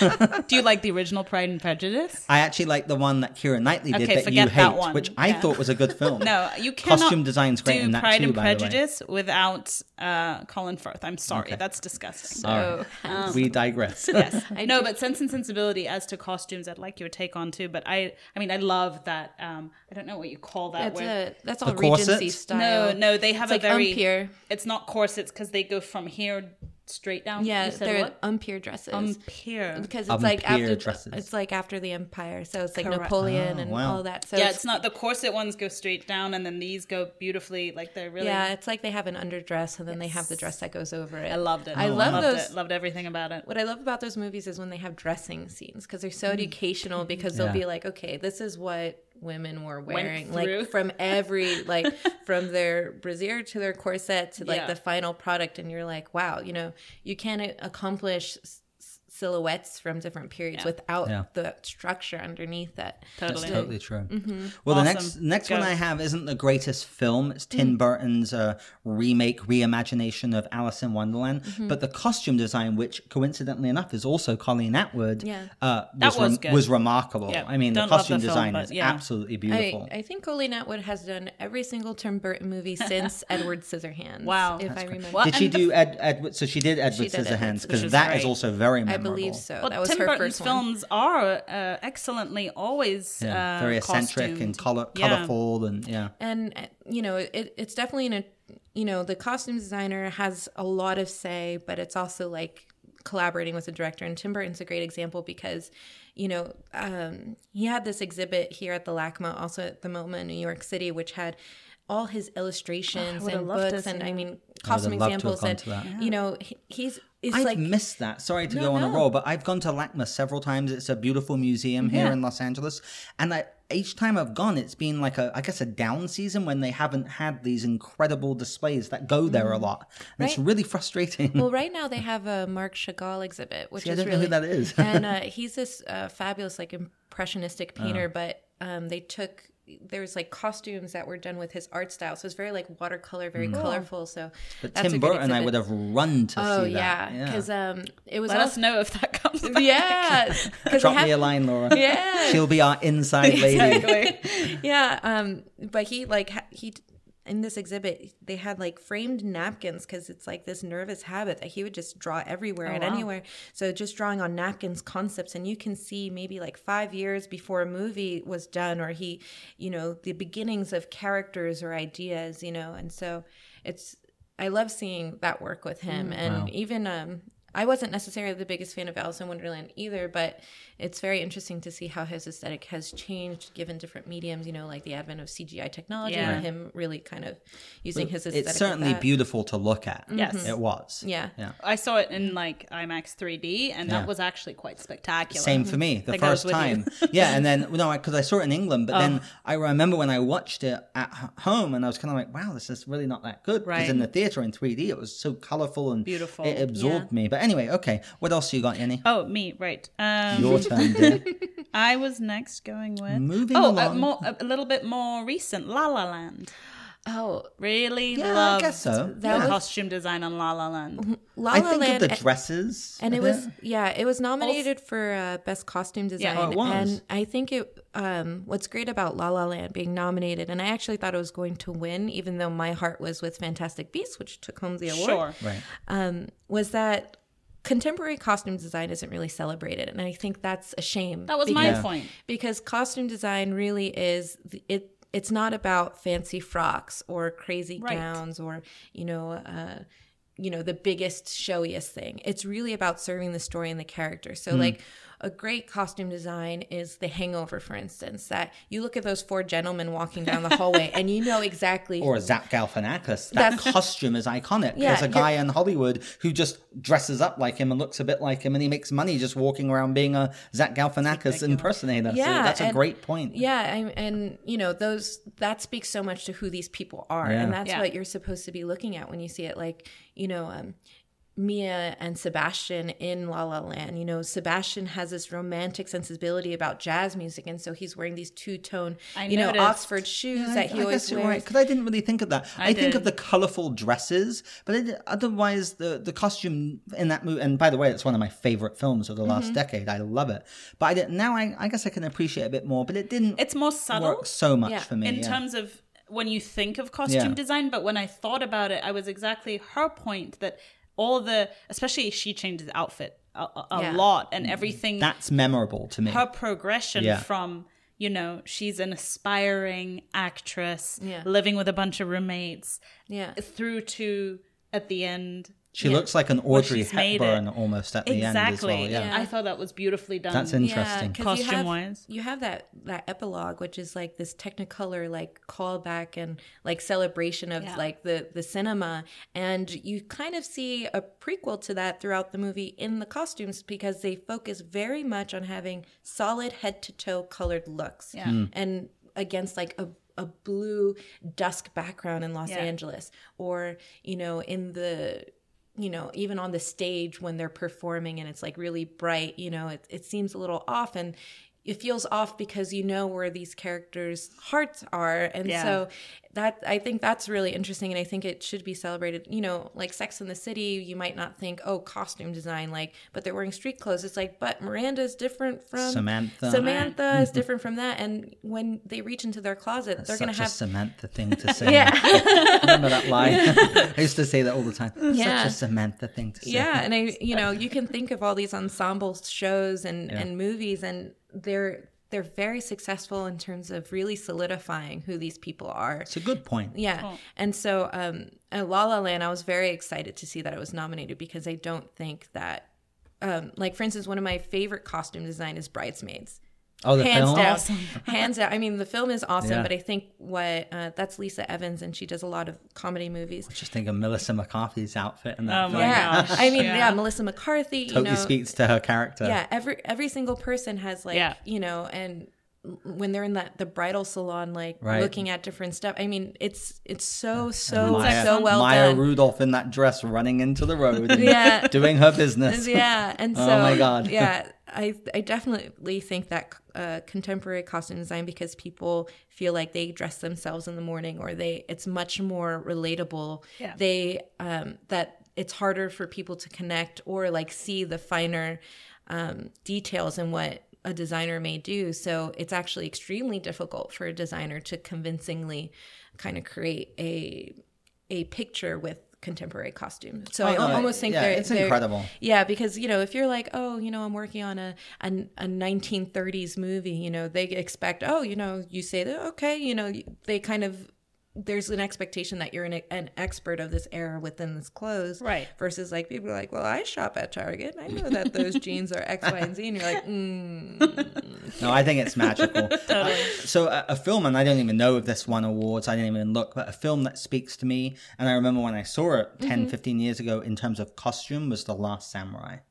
Uh, have you seen The Last Yes, Samurai? Very true. uh, I mean, the costume of Amazing. that That's showing Tom the sa- Cruise, right? Yeah, Tom yeah. Cruise, but actually, who stole that movie was Ken Watanabe. Mm-hmm. Yeah. Um, and I mean, there's this shot when this Ken Watanabe marches into the forest and it's all covered in smoke, and as the smoke dissipates or the cloud, I guess it's foggy, the fog dissipates, and you see all these Mm-hmm. samurais coming in on their horses and they're in full beautiful. gear. Mm-hmm. It was so aesthetic and beautiful, and I, I just I thought the costume design in that film, uh, which unfortunately it's a film that's kind of gotten forgotten over the years. Yeah. I loved it, and I, I remember watching it uh, a few months ago because I'm Mm-hmm. crazy, Laura. I watch movies over and over again. He really does. Um, the costume design is so beautiful, Yeah, and uh, as remember far as I know, is very authentic and true as well. Yeah. to the samurai way. Yeah. So I, I Mm. Had to mention that one. I love um, I love films that take place in in Asia, Right. Because I mean, Well, Memoirs of a Geisha. That's what I was gonna well, bring see, up next. I didn't put it on the list because apparently that film is renowned as one of the most beautiful costume designs, and it won the Oscar. Mm-hmm. I haven't seen that film. it's a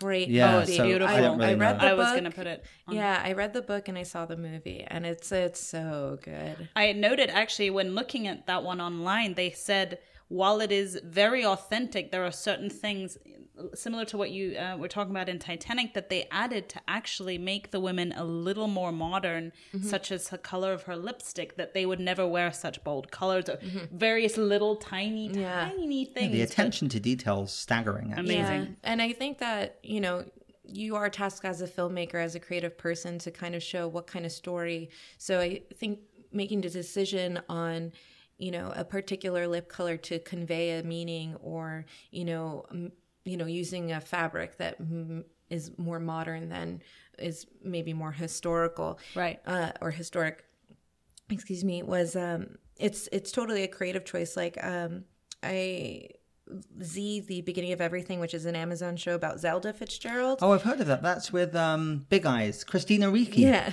yeah and the and the costume I like designer her. yeah no she's great Uh, It's like my childhood hero. yeah She's sleepy Casper. hollow that I Casper loved the her. friendly ghost. Yeah. Continue. uh, the costume designer is Tom Broecker, who does actually, who's been doing SNL for so many years. And so he did that. And he was saying, you know, the same thing. Like they chose, you know, it's a story about Zelda, Zelda Fitzgerald, but it's a story, it's their story of Ed, Right. Zelda Fitzgerald. So it's maybe not necessarily like they'll look at research and make sure, you know, it's not like they're going to start putting her in like have to take high some wedge sneakers and being Right. like, hey, what's up? You know, but it's that make it unreal to right, exactly. But it's making editing decisions that really help um, put the story in perspective versus just being like very um, anally uh, s- sticking to the the time Right. period, so to say. Yeah, that makes So, sense. yeah. That's interesting. Cool. What's next on your list, Jenny? Well, that was a, uh, that was on my list. Memoirs of a Geisha. And Oh, that was on uh, your list. Yeah, Is it yeah. geisha or geisha? I thought it was a Geisha. geisha. Yeah, I have a geisha. wonderful habit of pronouncing something wrong, even when I know it's wrong, over and I just again. because geisha sounds right to me. I think it's So even if I know it's geisha, I'll probably just keep saying Geisha. geisha, but that's okay. Yeah. Because I read that's when I read the book. And Mm. um, okay, next one on my list is Beauty and the Beast, the actually- real movie. You mean the one that came out this As year with this uh, Emma movie, Watson? I had that on my version. list because, um, again, my appreciation of costume design Beautiful. comes way up, and I thought of that film, and that the costume is absolutely gorgeous. Obviously, her and her dress in the Yeah. the ballroom scene. No, but the French village Exactly, and the- everything. that's what I thought. Even the village and her father and Mm-hmm, the different. It was very nuanced, but very well done. Sorry, I don't want to steal your thunder. No, totally. That that was uh, from the opening scene because I, I that's it's it's not one of his favorite um, Disney movies. It's one of my favorite Disney movies on on my top three. But my so wife dragged me Yeah. out to see it. so- I was very like going and in I actually of liked critical. the live version. Are you a big fan of Beauty and the Beast, Laura? I am a huge Disney fan. well, in you're a general. female, so of course you're a big fan of Beauty and the Beast. I, I, I, and again, don't beat me up, anyone, but I've never really liked the animated one that much. Mm. I appreciate it a bit more now, but the Yenny is like giving me snake eyes. But the live one, I, I actually, It was I've seen it three times now. I enjoy it quite a bit. Sorry, continue. and it was just beautifully represented from because they made this was an eye to detail they copied her exact outfit from the animated version Right. with the blue and the white and Mm-hmm. from the first scene and then every um like the way they depicted those I want to call them booby girls. They were like those four girls, mm-hmm. like the, the French booby girls? They were like the Yeah. Oh, they're the ones who are crushing on Gaston. I think yeah, their sort of like official name is the Bimbettes. the There you go. Bimbats? Yeah. That's even better. It's brilliant.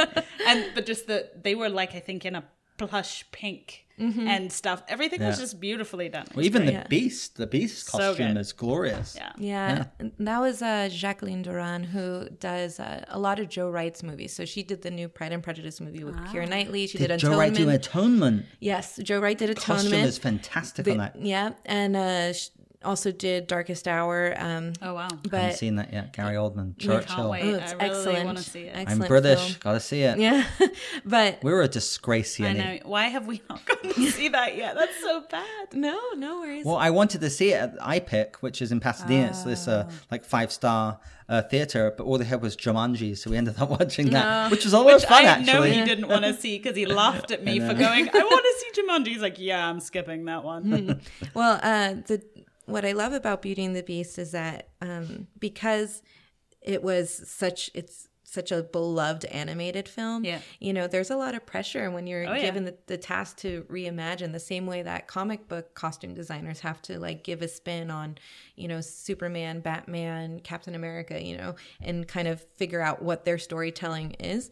That dress was so controversial. The yellow Mm. dress, people either loved it or hated. They didn't know what to think of I it. I loved it. Oh, actually. that was great. I thought it. I thought it was really fabulous because, um, you know, you have to, you know, when you're looking at it on by itself, people are like, well, it's not as like big or like whatever it is. I was like, yeah, but think about beautiful. Look, look at the context of the events that happen in the movie. Immediately after that scene, she hops on a horse to go.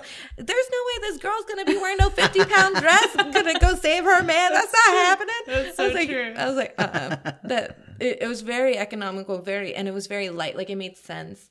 Um, and you know, same thing. They they included a couple of details, like she had an ear cuff, which is very modern, and she did that, but Emma Watson wanted a very modern like take on Belle, and Yes. she's very open that she collaborated a lot with the costume designer because that's another thing. It's not like a costume designer can just like draw an illustration to be like, okay, this is what it's going to be. It No needs to argument. be approved by the director, it needs to be approved by the producer, executive producer, and most importantly by the actor who's going go to be through a wearing lot of it. different Yeah, and Yeah. you know, a costume designer can learn even more about a character by having a conversation with the talent who's wearing it. You Right. know, sometimes I love to meet. You know, if I'm working on like a narrative feature, I like to really have a conversation with an actor and be like, well, what do you think about this character? Because then, if this is their interpretation after having discussions with the director and intimately like figuring out the background, I'm like, I'm gonna tweak what I'm doing because what I'm doing is a tool for you, Right. right? I'm represent, I'm doing like a visual aid for the audience, but ultimately. A costume is a tool for the actor p- to be able to perform. A lot of actors have said, you know, they don't really feel like the character until they step into that fitting room. Right. That you makes know? such sense. It Yeah. really does. So, you know, and they figure out certain details that happen. So, All right, ladies, this is good stuff. Unfortunately, we do have to wind down. No problem. Uh, no, this is wonderful, though. I, I love it. um, so we'll just kind of discuss the last few, and then I also want to give you an opportunity to mention any others that you know maybe have inspired you in terms of like your favorite films that Yeah, do costume absolutely. Design. Can I do two more? No, yeah, of course. I'm English. I'm a gentleman. Ladies first. Okay, two that really stuck in my head, and you're gonna mm. maybe laugh at this one, but Clueless. Really? Oh, I the love costume? Clueless. Well, think about how it So represents great. the '90s. It's But it- so it was the 90s. That's the point. yeah. But like, I do think of what's her name, that lady who unfortunately died in real life, uh, the blonde, Brittany Murphy. Oh, yeah. Her transition with the costumes is very notable. not just that, but Well, I, I okay, guess Alicia listen, I've seen that like 56 times. One of your favorites. Yeah. in general. 56 times? least. I actually love Clueless. Clueless My husband so loves fun. Clueless. Like it's one of those Most do. romantic comedies that even all the boys love. Yeah. So We've had this argument. It's not a romantic comedy. It it's is a a coming of age comedy. high school movie. I disagree. anyway, we'll Sorry, not ahead, agree Jenny. on that. But like from start to finish, the wardrobe. Agree with me here and back me up against this monstrosity Hey, saying it is she's not our a guest. good movie. Be gentle. Being gentle, um, but like even from her like yellow outfit at the beginning to That's this very every- memorable, actually. Everything throughout the film that she's like this, you know, she's a rich Beverly Hills girl, and then you know, yeah, they take on Dionne, who's like dressed like a skater. Brittany Murphy's yeah, character? That's Yeah. Brittany Murphy, and then everything they do with that, I thought it was spectacular.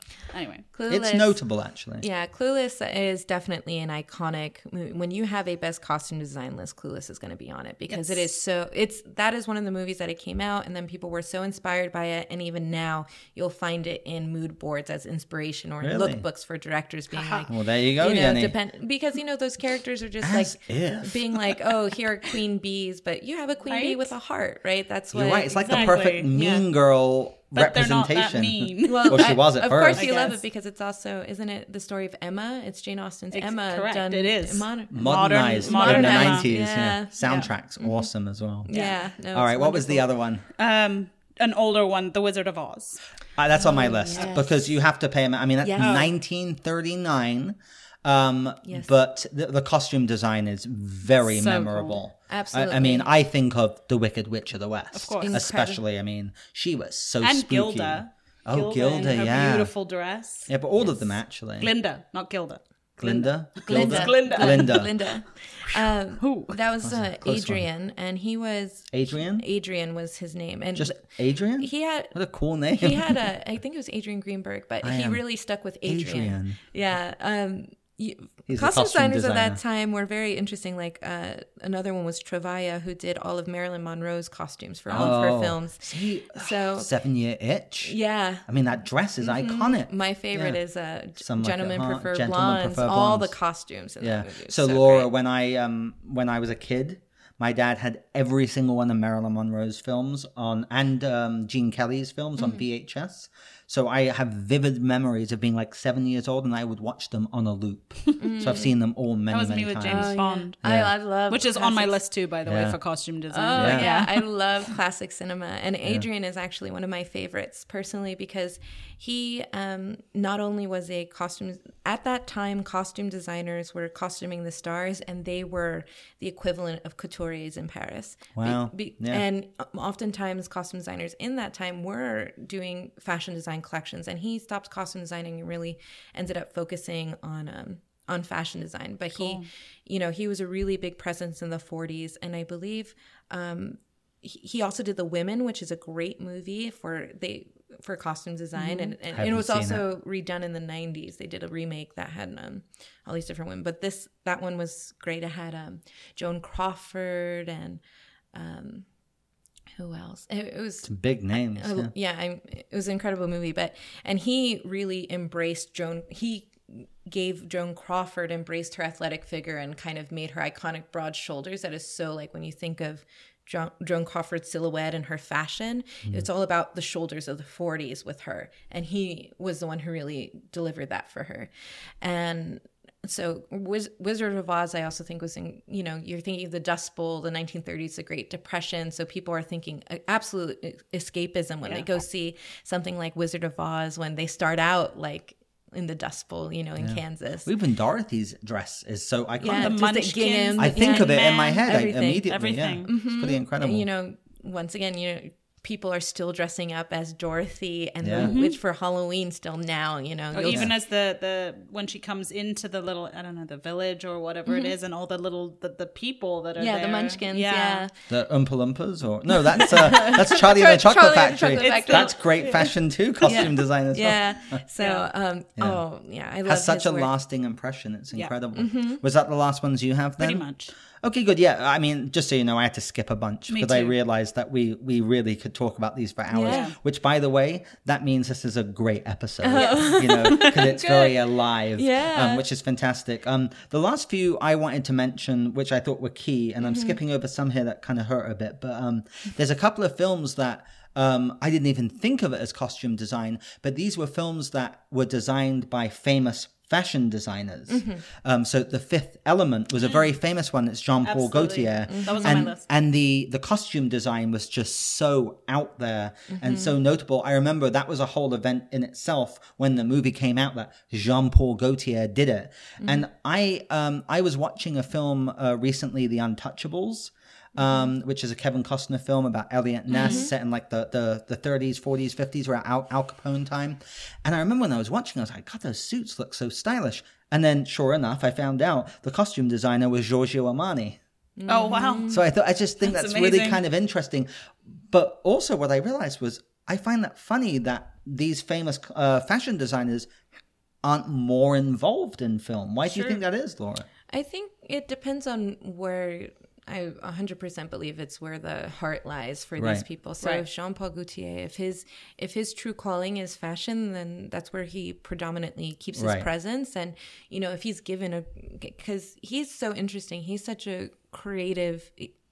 Everyone's creative, but he has such a particular look and style. costumes are so everything. vivid in The yeah, Fifth it- Element. Fifth Yeah. Element. He also did. um he did another film too, or he did Nirvana music videos. It's very interesting his career, like diving into Hmm.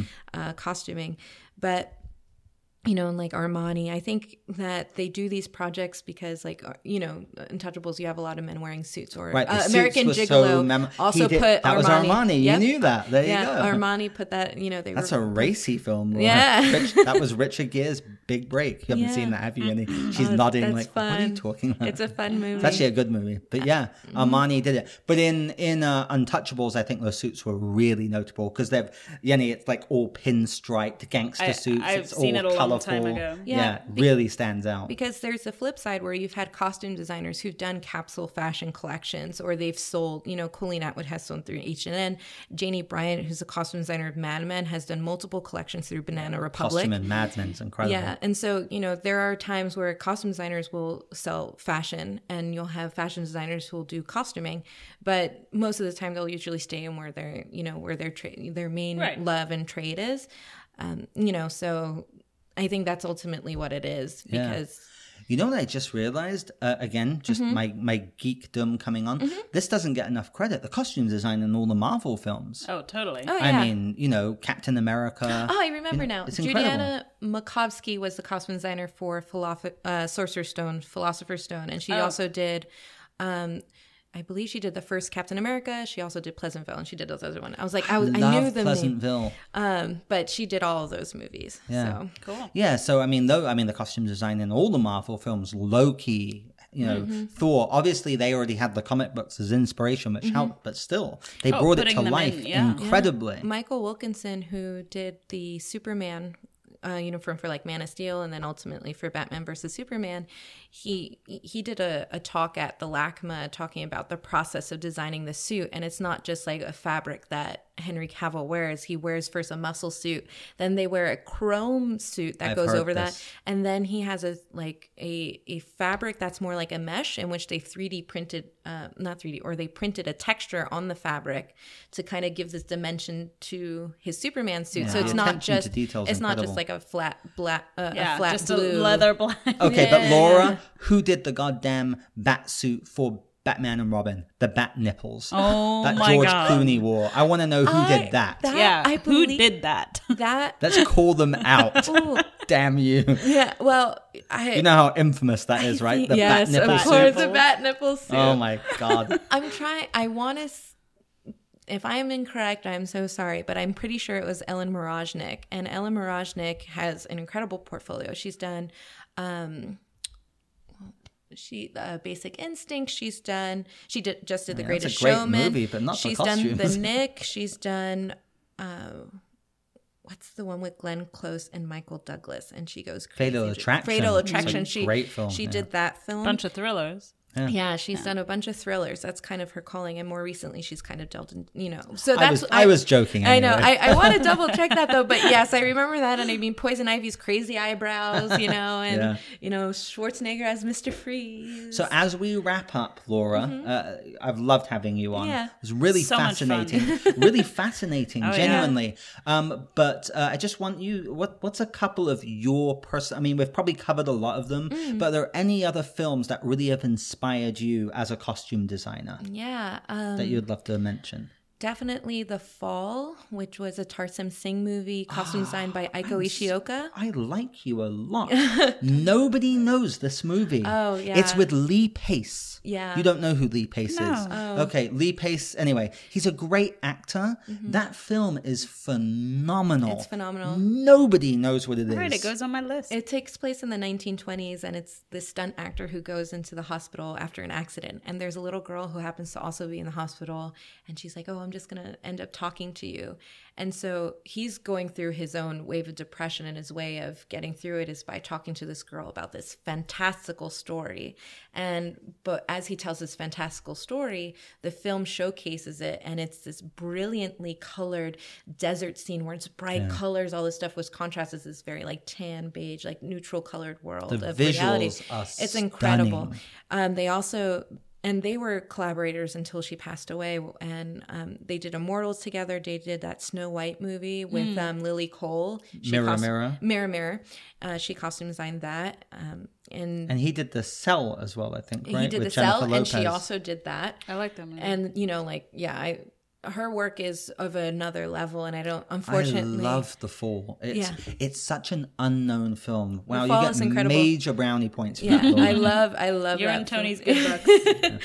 Well, I um, have to admit, I actually don't remember the costume design, so now I'm going to rewatch back, it and yeah. pay attention to that. I'll watch but it's a film I've always loved and appreciated. That whenever I mention it to people, they usually just like stare at me blankly. Mm-hmm. Oh, no Yeah. it's it's oh it's so phenomenal i love that uh, other ones like that. Great choices. Yeah. Uh, other films that I uh, really, really loved. I talked about Star Wars Phantom Menace. Uh, Which is awesome. yeah. Sleepy Hollow changed my Oh, that was. Oh, yeah. beautiful That's costume. Tim Burton as well. Yes, Tim Burton. That was with the other movie that made me Johnny Depp and Big Eyes again, Christina Ricci. Yeah, That's kind of when she came into Eyes. womanhood. Yeah. It's a compliment. She has huge, gorgeous eyes. Yeah, She doe eyes. eyes, and that movie was just so beautiful in Mm. terms of the color palette and how she really plays with that, and, And how Christopher Walken's costume design. Yeah. He's the headless horseman. and same thing like she has a great team that works with her on every single project you know that's another thing uh, you celebrate a costume designer's work and behind every costume designer is a wonderful costume supervisor a great fabric mani- manipulator a person who so- knows where to go for the best fabrics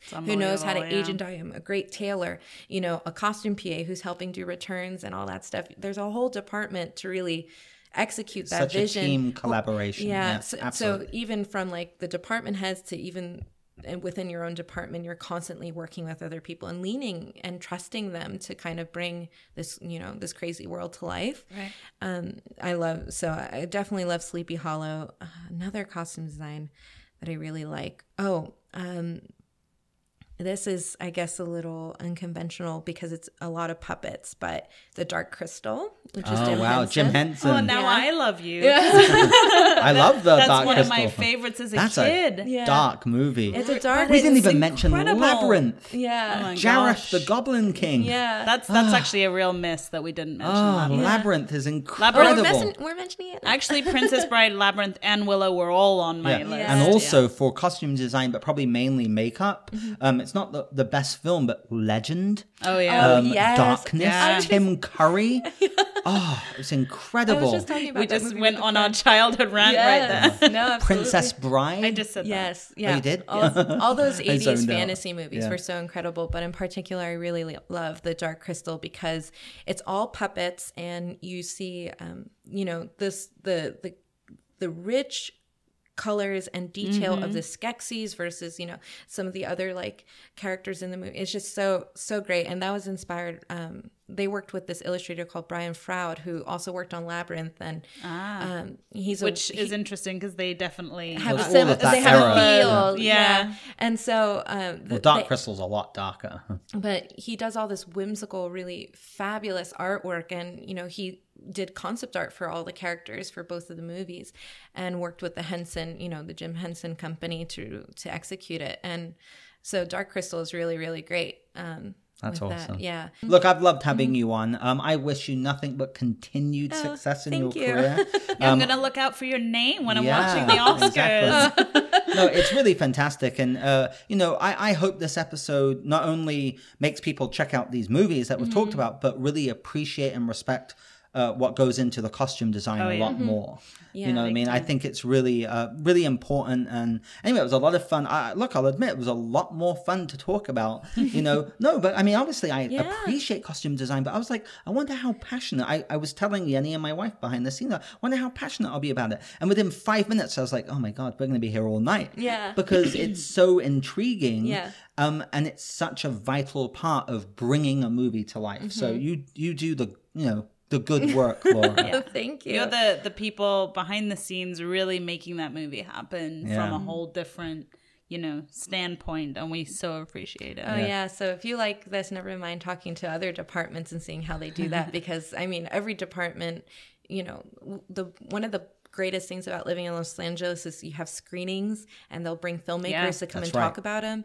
We saw um, the assassination of Jesse James at the Egyptian By the coward Robert Ford, Brad Pitt, And Casey Rod- Affleck. Love that movie. Roger Deakins, the cinematographer, was there and he's done a lot of the Coen Brothers movies. and Blade Runner 2049. Yes. He better win the goddamn Oscar. Tony's passionate. Yeah. I know he's been nominated so Like much and has never times. and he's never taken it home and his work is so incredible but you know being able to be in that auditorium and hear like his process and seeing how something can be very simple or see how something can be so complicated you know like they over this the iconic scene where I think it's Brad Pitt at the end of the tracks and it's the lantern and the train is approaching him and they're in the woods uh, they said that they did all this light in the forest and they're trying to, you know, get it to be all dramatic. And he was like, no, shut it all off at the last second. I just want the train light and the lantern. And now it's like one of the, mo- like you'll see a movie montage and that shot is always in it. And he was just like, yeah, I just decided at the last minute, eh, I overloaded whatever. You know, and for him, it was like a throwaway. And, and, you know, that flippant thing created this, in, you know, this lasting, you know, lasting impression. Yeah, and So- your husband works in cinematography. Yes, he does. So we're gonna have to set and Yeah. schedule that. We, I'd love love, that. to have your husband on, Yeah. and we should cover cinematography. And as a matter of fact, I've I've already thought about that, like spotlighting these these topics of mm. the, the different What makes a parts movie. of a film. Yeah. Absolutely. Well, look, we, we loved having you with us this Oh, evening. thank you for having me. Thanks so So much, awesome. Laura. Yeah. Uh, we're gonna end. I'm sad to end. I know. I'm actually very sad to end. uh, but this has been great. So good night, everyone. Good night. Bye bye.